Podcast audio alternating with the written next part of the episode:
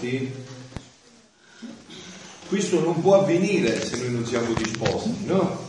Allora, dicevamo, riprendiamo un attimo quel brano di ieri, no? quel pezzo del brano di ieri. Figlia mia, che avevo letto anche un po' ieri sera nell'omelia, no? figlia mia, gli atti interni di un'anima che fa la volontà di Dio sono scelti da qualunque ombra, da qualunque male e ombra di difetto. Quindi sono atti perfettissimi.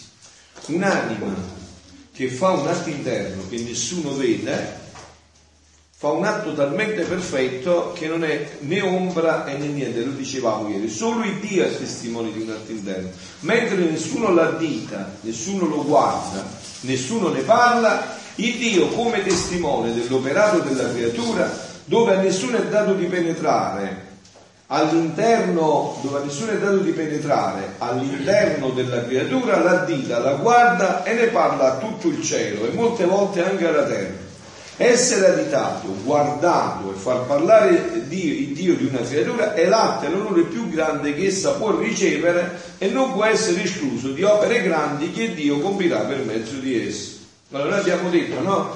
Abbiamo tratto i principi fondamentali da questo. Io vi ho detto questo è il nostro carisma, quindi io posso parlarne pienamente perché noi abbiamo scelto questo carisma. La mia comunità, la nostra comunità vive proprio questo carisma. Noi abbiamo scelto voi sapete che cos'è un carisma? È un dono che lo Spirito dà a una persona, a una comunità per farlo entrare nell'umanità, nel mondo, no? Si chiama carisma. No? Questo è il passaggio. Allora il nostro carisma è proprio questo. Noi abbiamo come carisma la vita della divina onda che il cuore è questo, cioè è una somma di atti interni che nessuno vede, nessuno sa, Solo Dio vede, come dice Gesù nel Vangelo, e nel segreto vi ricompenserà. Non fate sapere alla destra quello che ha fatto la sinistra, profumatevi la capo quando digiunate, la testa quando digiunate, quando fate le l'elemosina non fate sapere la destra e la sinistra, pregate chiusi nella vostra stanza e il Padre vostro che vede nel segreto, nel segreto vi ricompenserà. Questi sono gli atti interni. Adesso sentiamo che cosa dice Sant'Agostino in questo che vi stavo leggendo. Quando preghiamo non dobbiamo mai perderci in tante considerazioni, cercando di sapere che cosa dobbiamo chiedere e temendo di non riuscire a pregare come si conviene. Quante volte io, per esempio, come guida spirituale, ho trovato tante anime perse in tante. Parla sempre, ho pregato bene, padre, ma non so, ero distratto, e si perde tutto tempo, tutta perdita di tempo, perché poi non lo sai né tu né lei, perché chi può stabilire questo fatto? È tutta perdita di tempo.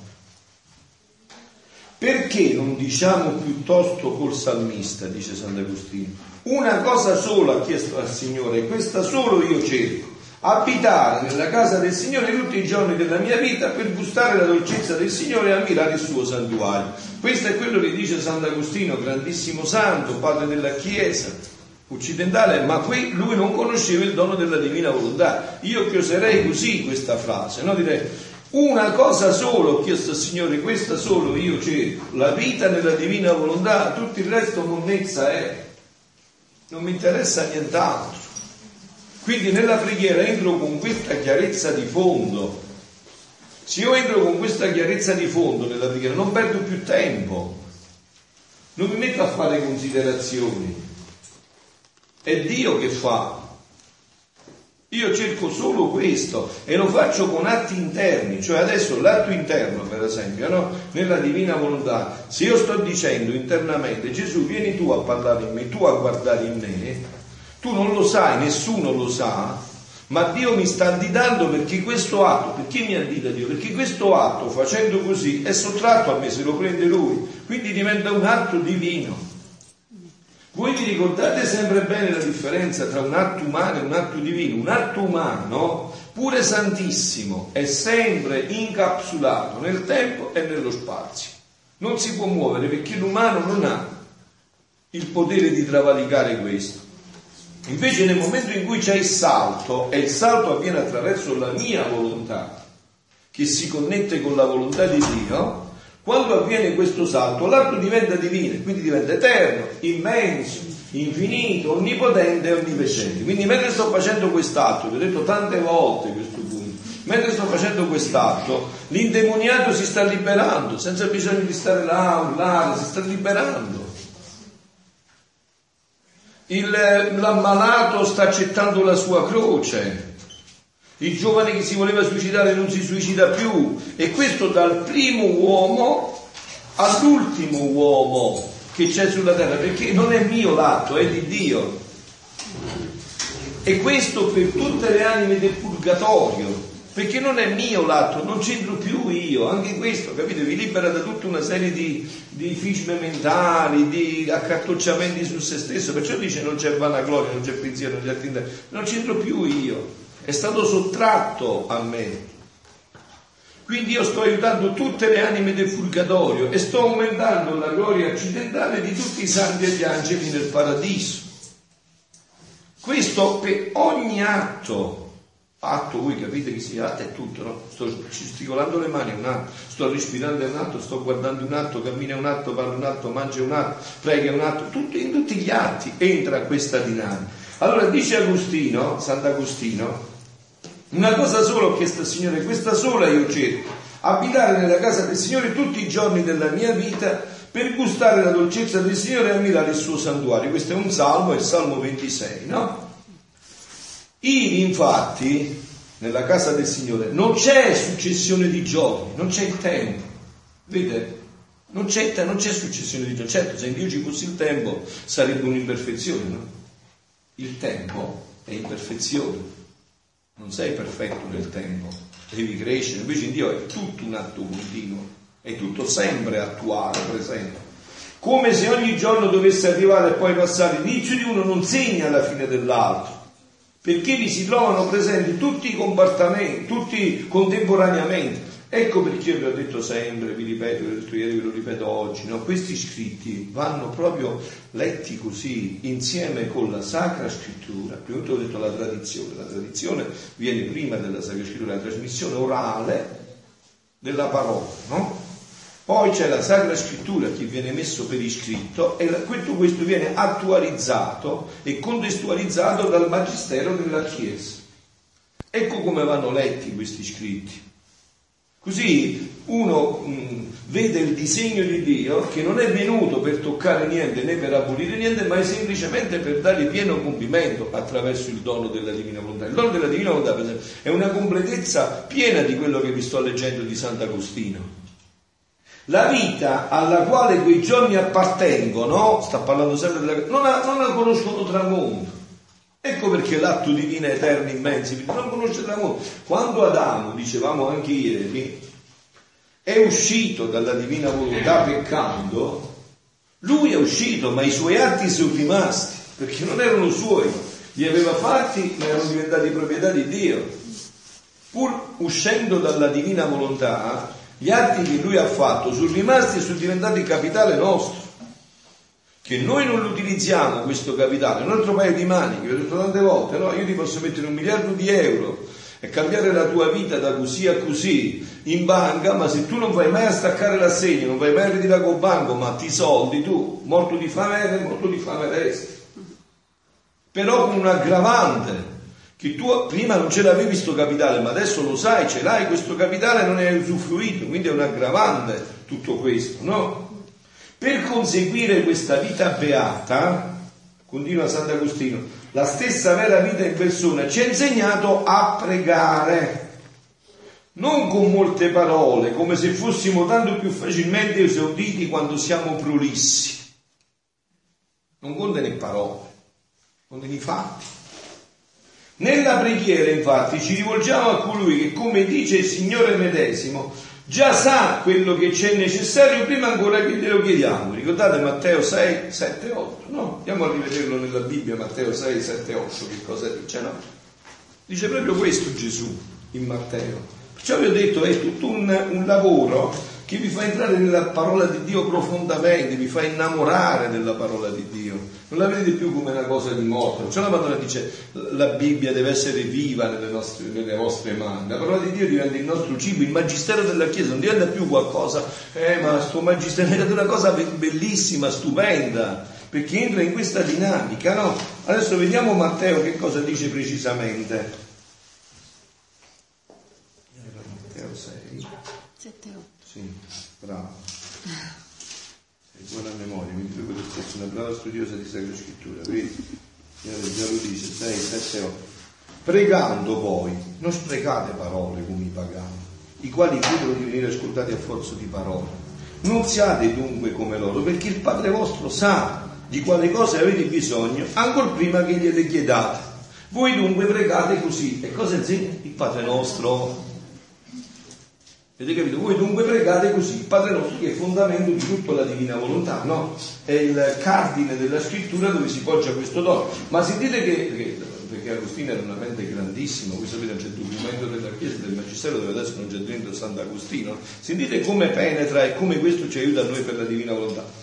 Potrebbe sembrare strano che Dio ci comandi di fargli delle richieste quando Egli conosce, prima ancora che glielo domandiamo, ciò che è necessario detto Sant'Agostino, no? Dio sa tutto, eh, ma perché glielo devo chiedere? Lui se gli chiede a Gesù, come gli chiede lui a Gesù? Gesù, ma se tu vuoi dare questo regno della divina volontà, se io lo so che tu ardi, bruci, brami dal desiderio di dare questo regno, ma perché noi dobbiamo pregare? Se tu lo vuoi dare, perché noi dobbiamo pregare? Se io ti voglio fare un regalo, perché tu devi pregare? Se io ho desiderio più di te, tu hai desiderio di il desiderio più grande di te, di dartelo più che, che tu lo ricevi. Allora, dobbiamo però riflettere che a lui non importa tanto la manifestazione del nostro desiderio, cosa che egli conosce molto bene, ma piuttosto che questo desiderio si ravvivi in noi mediante la domanda Dio ti vuol far vedere se è un vero desiderio il tuo o è fuoco e vaglia. Dio ce l'ha, se noi non ne facciamo sciupio, appunto. Chiedere richiedere, andiamo a allargare le nostre disposizioni, allora lui ci Alza la voce, mi prendi da capo e alza la voce, che non si sente in fondo, non sente. Eh, Dio ci dà un dono quando noi non ne facciamo sciupio, no? Quando è che noi non facciamo sciupio? Quando noi andiamo ad allargare le nostre disposizioni. Come le allarghiamo? Con il nostro pregare, con andare a chiedere e chiedere.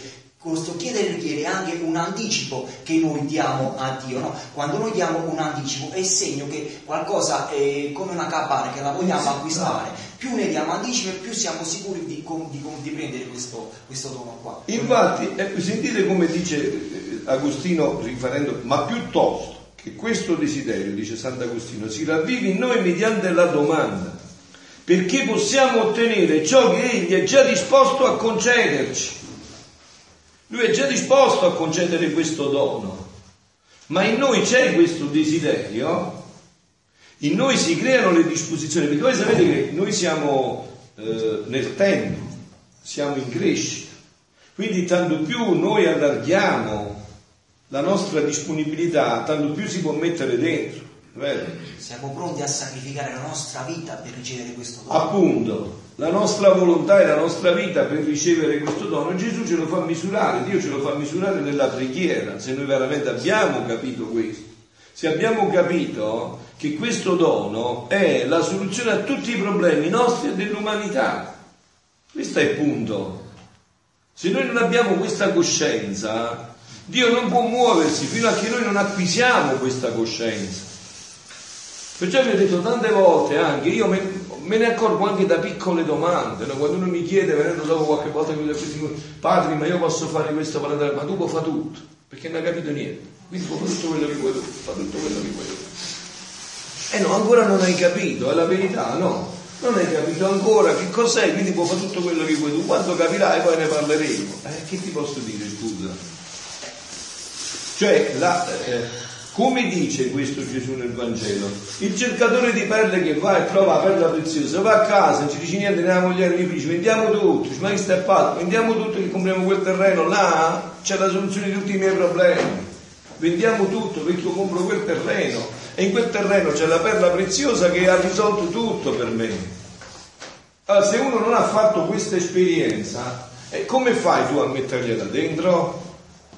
Devi aspettare che fa questa esperienza. E allora sei sulla stessa lunghezza d'onda, allora puoi capire quello che io sto dicendo e l'altro può capire quello che tu vuoi dirmi, se no non si può capire, no? Allora dice Agostino, questo dono, lui parla di quel dono, noi parliamo del nostro dono, adesso con la grazia attuale che abbiamo di aver conosciuto questo dono, questo dono infatti è assai grande, sentite, mentre noi siamo tanto piccoli e limitati per accogliere. Ecco il passaggio. Però vi ho detto, noi siamo in crescita, è un cammino spirituale di crescita, noi possiamo allargare le nostre capacità. Vedete, questo lo riportiamo un attimo alla Madonna, no? Riportiamo un attimo alla Madonna. Quando eh, l'arcangelo Gabriele c'è in Luca, no? Le, va a portare l'annuncio, le dice, eh, ti saluto che caritomene, piena di grazia. Ti saluto piena di grazia. Vedo che la Madonna era già piena, no? Tu hai un recipiente ed è pieno. Quindi già era piena di grazia. Che cosa fa la Madonna con questa pienezza di grazia? L'aumenta sempre di più. No? Io ho portato altre volte un esempio. Prendete un secchio di, di gomma, di plastica, è pieno di acqua. Tu dici qua acqua non ce ne va più, aspetta. Io ci vado vicino con la fiamma ossidica, piano piano, lo riscaldo e il secchio si allarga un po', vero? Da fatto esperienza vedi, e ci va ancora un po' di acqua. E quindi ha allargato la sua disponibilità. Si è allargato. Ci vado ancora e riesco a tirare ancora un poco ci vado ancora e il secchio si spacca, perché arrivato all'apice, al vertice, non si poteva dilatare più. Questo è successo il 15 agosto. Questa è l'assunzione di Maria Santissima al cielo. Cioè è arrivato al vertice di quanto può essere contenuta la volontà di Dio e l'amore in una creatura. Ma questo è il motivo perché Gesù quando ascese al cielo non lo lasciò in mezzo alle creature perché questo è pienezza di luce, di santità. Quindi in quel tempo c'era l'Adamo colpevole, non c'era più l'Adamo innocente, quindi non c'era più lo spazio, il posto dove vedere questa pienezza. Allora ecco che la redenzione ha formato lo spazio con il Padre nostro creato a disposizione per permettere questo dono di questa pienezza. Per ridarlo di nuovo, quindi questo è successo il 15 agosto alla Madonna. No? Adesso noi abbiamo dobbiamo fare questo percorso, dobbiamo allargare la nostra disponibilità, la nostra disponibilità a ricevere questo dono. Come si allarga questa disponibilità a ricevere questo dono? Eh? Con la conoscenza, con gli scritti, pregando, facendo atti. Appunto, facendo, pregando, facendo atti, facendo giri, incontrandoci in questi ritiri che sono importantissimi perché dovrebbero essere il risultato di un periodo in cui noi abbiamo fatto atti, pregato e ci arricchiamo a vicenda. No, no a Vicenza, ai Serni, ma dico a vicenda tra di noi, no? Ci arricchiamo tra di noi avendo fatto questo, avendo allargato la nostra... anche perché allargando la disponibilità con queste conoscenze, tu allarghi anche la possibilità di conoscere e questo, vedete, questo sarà per tutta l'eternità. Questo sarà l'attività di tutta l'eternità. I beati in cielo passano da gioia a gioia, da felicità a felicità, perché sono in questo cammino. Ecco perché vi ho detto, si accresce la gloria accidentale, non quella essenziale. Quella essenziale è fissa al momento della morte, ma quella accidentale è sempre in crescita. Questo sarà per tutta l'eternità, perché Dio è, è amore eterno, gioia infinita, gioia immensa, eterna, quindi non è che si esaurisce. E più dà, no, vedi il sole, se esaurisce il sole dando la luce, no, sta sempre là, anzi, ne ridà sempre, sempre di più, perché ha la fonte della luce dentro di sé. Quindi dice Agostino, Sant'Agostino, questo dono infatti è assai grande, mentre noi siamo tanto piccoli e limitati per accoglierlo. Perciò ci viene detto, aprite con voi il vostro cuore, non lasciatevi legare al gioco estraneo degli infedeli. Seconda Corinzi 6, 13, 14. Il dono è davvero grande, tanto che né occhio mai vide, perché non è colore, né orecchio mai udì, perché non è suono, né mai è entrato in cuore d'uomo, questa è la lettera dei Corinzi di San Paolo, no? Né mai è entrato in cuore d'uomo perché è là che il cuore dell'uomo deve entrare. Quindi questo dono è infinitamente grande. Allora noi dobbiamo disporci a ricevere questo dono. Ecco il senso di questi momenti insieme, il senso delle ore di preghiera insieme, il senso di leggere gli scritti, di approfondirli sempre più, di andare sempre più profondamente in questi scritti, no? Ecco il senso. Adesso vi voglio eh, far sentire qualcosa riguardo a questi scritti, no?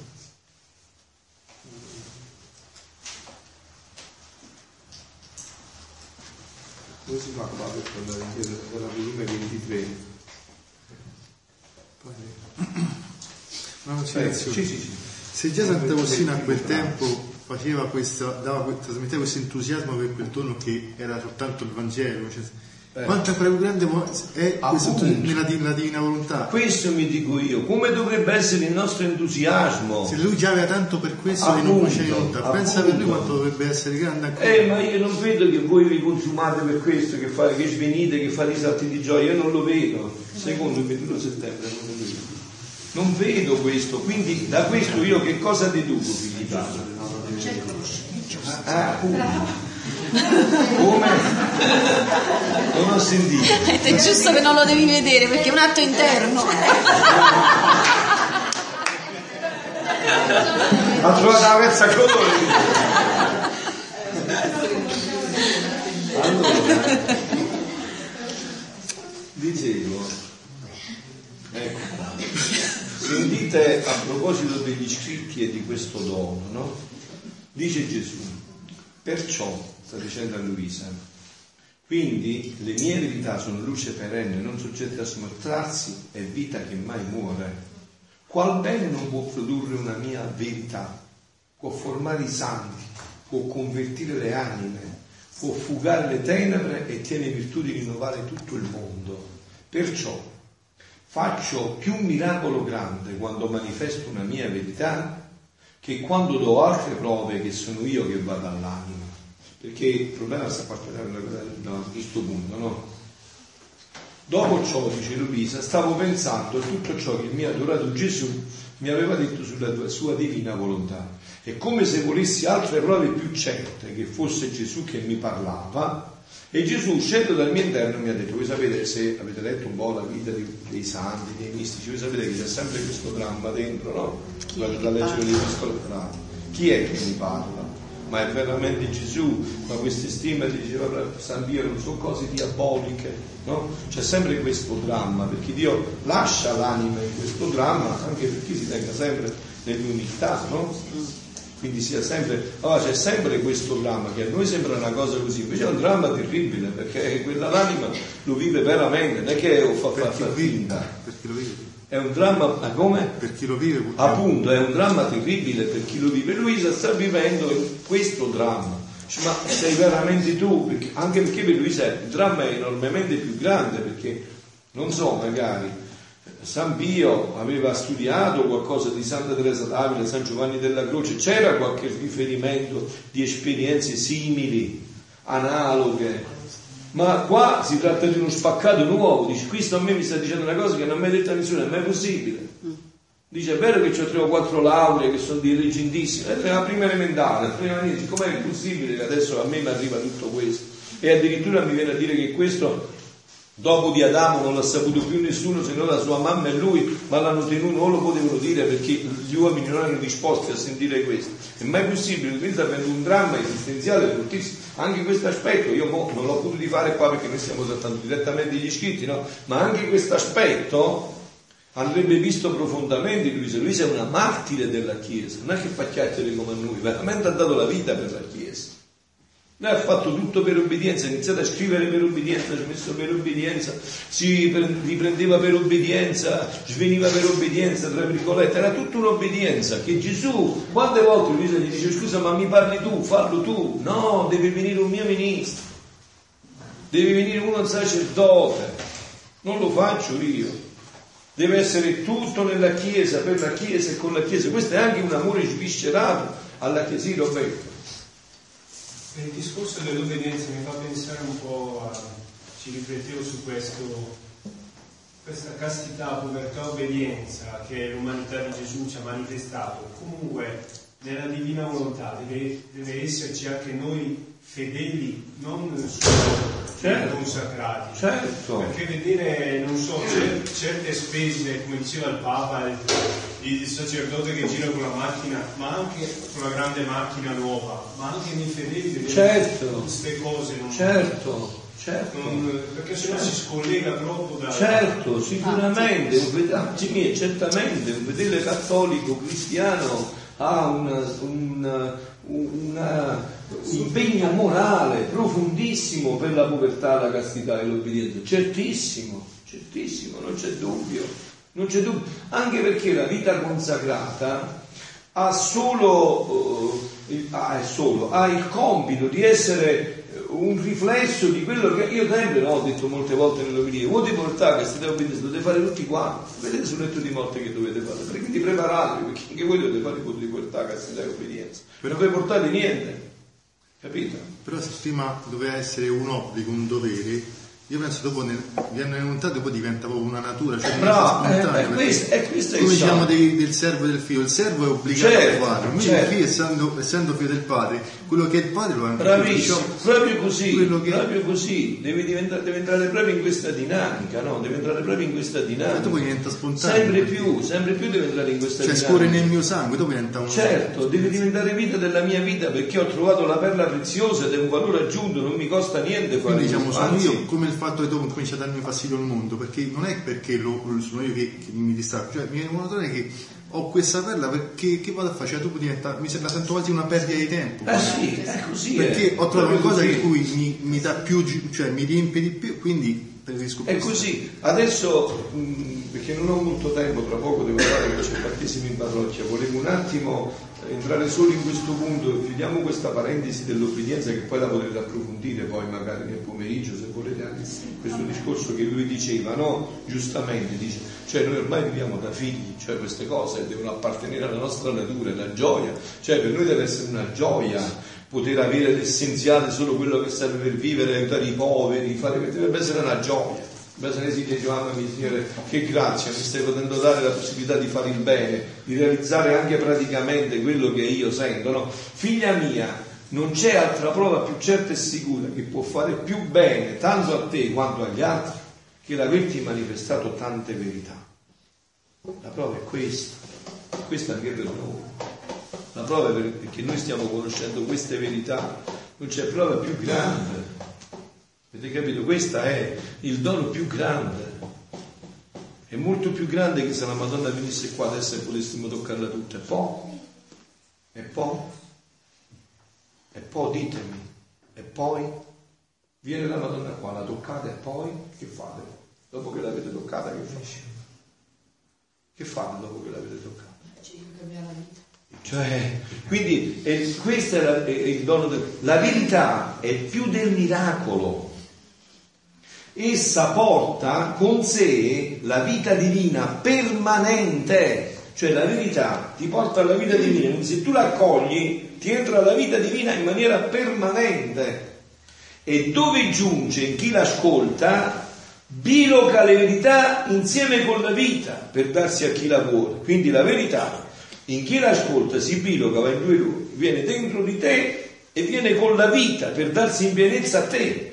Quindi le mie verità sono luce perenne, non soggetta a smorzarsi, è vita che mai muore. Qual bene non può produrre una mia verità? Non mi posso fermare a parlare perché voglio leggermi un po' il passo. Può formare i santi, può convertire le anime, può fugare le tenebre e tiene virtù di rinnovare tutto il mondo. Perciò faccio un miracolo più grande quando manifesto una mia verità che quando do altre prove che sono io che vado all'animo facessi altre cose miracolose. Perché queste sono ombra della mia potenza, luce passeggera e siccome è passeggera non porta a tutti la virtù miraco- miracolosa, ma si riduce all'individuo che ha ricevuto il miracolo e molte volte eh, chi ha ricevuto il miracolo neppure si fa santo. E qua l'ho detto tante volte, no? Certe volte noi, proprio nella non conoscenza, nell'approfondimento della nostra fede, poi scattano le gelosie, no?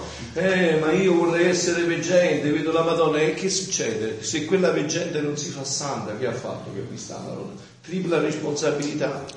Perciò anche in questo, vedete, c'è un discernimento, no? Noi diciamo Viggiugorie, ma mo porre dei problemi sui veggenti, no? Ma i veggenti Certo deve essere una persona, ma al di là di questo, a me che me ne importa? Per esempio, io non li conosco proprio. Io mi avuto a che fare dal 94, non c'è manco chi sono i. Tra virgolette. Come la risposta che Gesù diede a Pilato.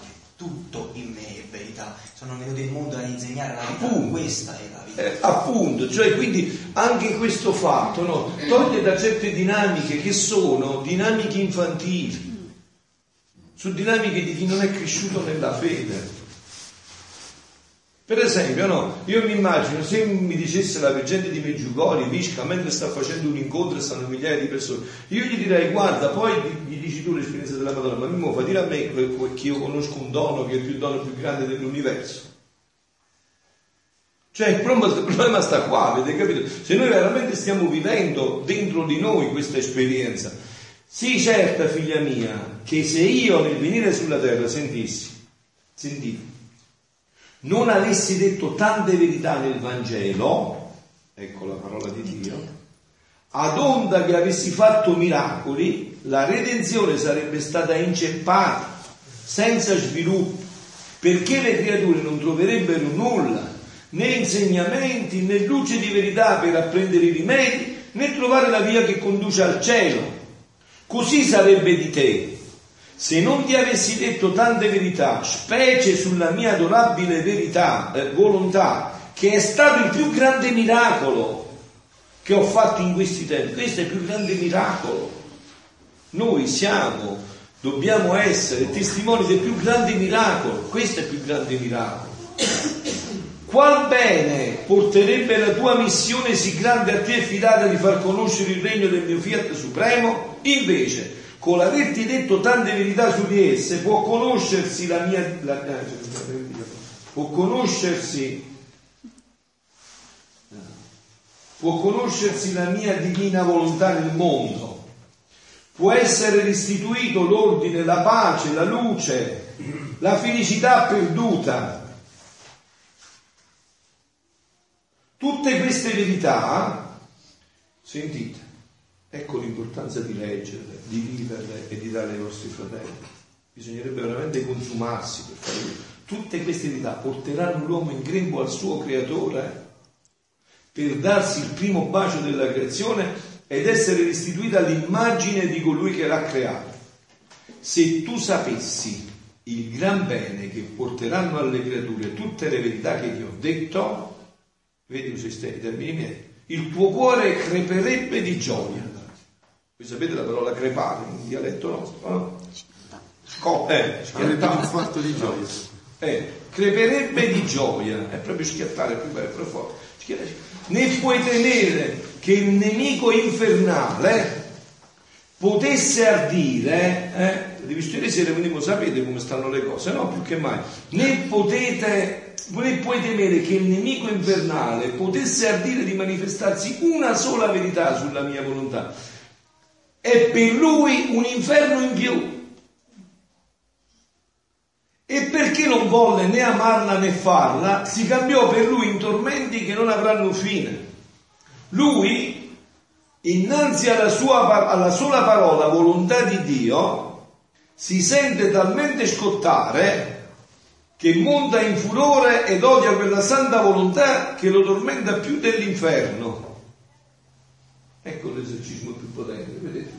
Infatti in un brano Gesù dice che la divina volontà è l'inferno stesso del demonio. Appunto, eh, eh, ancora, ancora.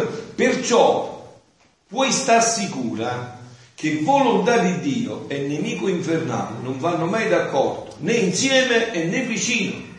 La sua luce lo eclissa e lo precipita nelle bolge dell'inferno. E adesso sentite che cosa dice, fino a che punto dice Gesù.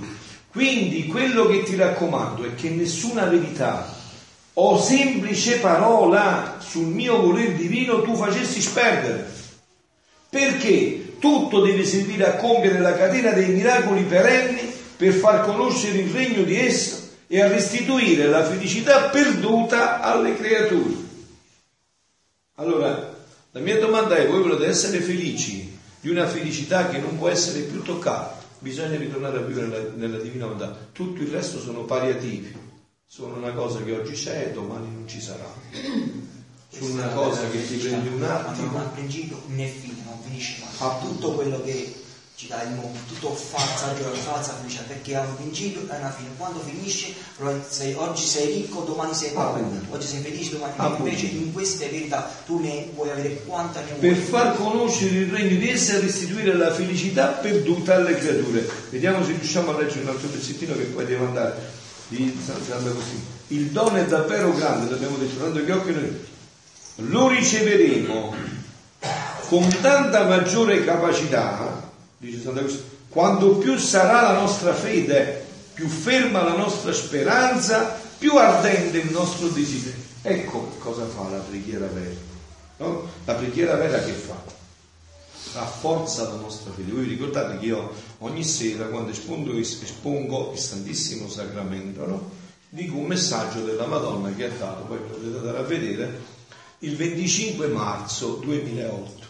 Mm?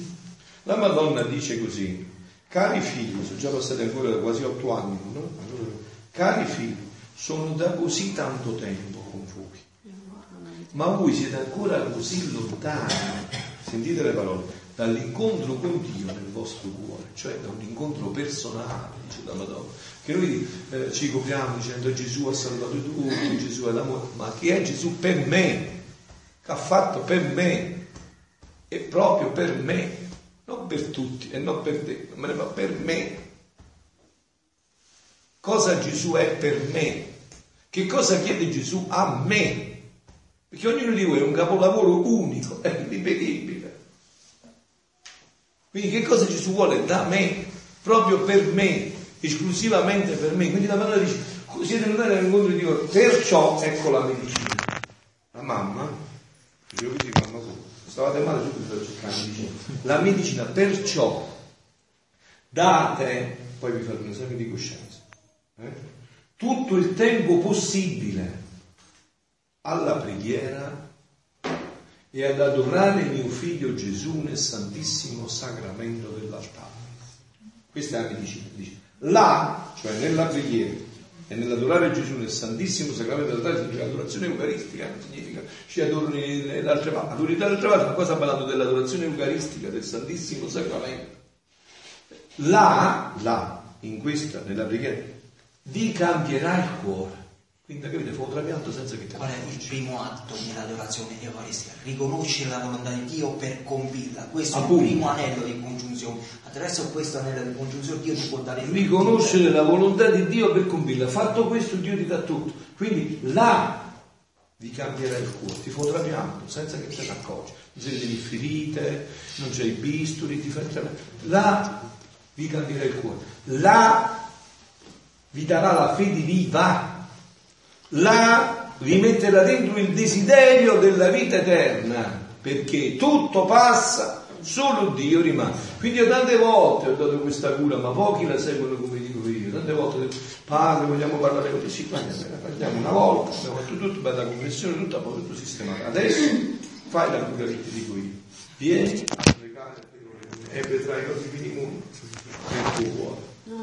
Inizia a vedere il cuore che si cambia, inizia a, a- a sorgere dentro di te la fede viva, inizia a vedere il desiderio della vita eterna e veramente vedi che tutto trapassa, ma non a chiacchiere, lo vedi veramente, tanto che te ne importa niente, capito?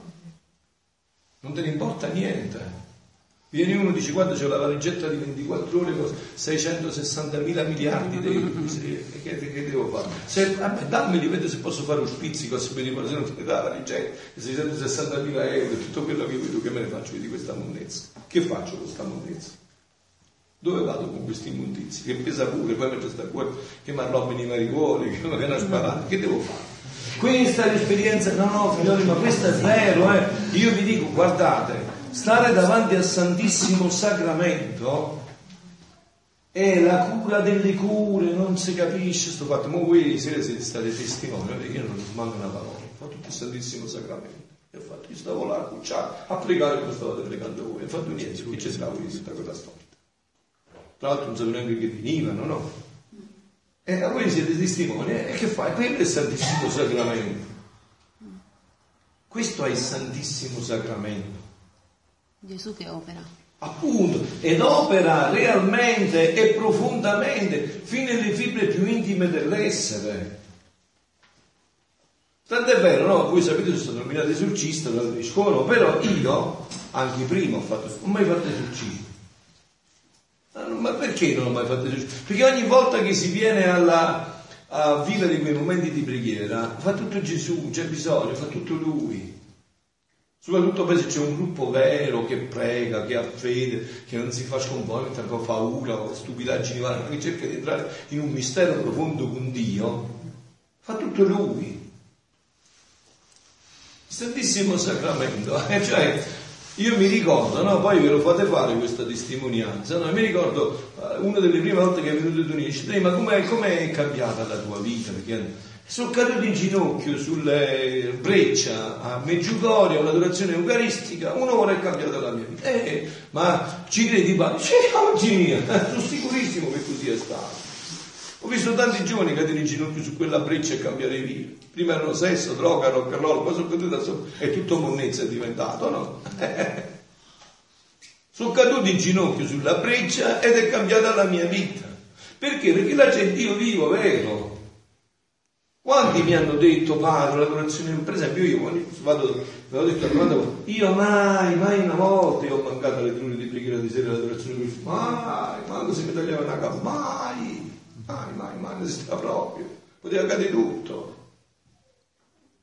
Una volta mi ricordo che ci hanno chiamato e c'era l'apparizione, mi pare che c'eravate voi, pure no, cioè, non c'era, non c'era, c'era qualcuno, ci hanno chiamato e c'era l'apparizione di Ivan e l'adorazione eucaristica. Io ho detto al gruppo mio, noi restiamo all'adorazione eucaristica, vuole andare, io resto all'adorazione eucaristica. Abbiamo fatto l'adorazione eucaristica, siamo arrivati là e, e proprio allora stavo ancora continuando, stavo appena appena finita l'apparizione, ma fatto tutta l'adorazione eucaristica.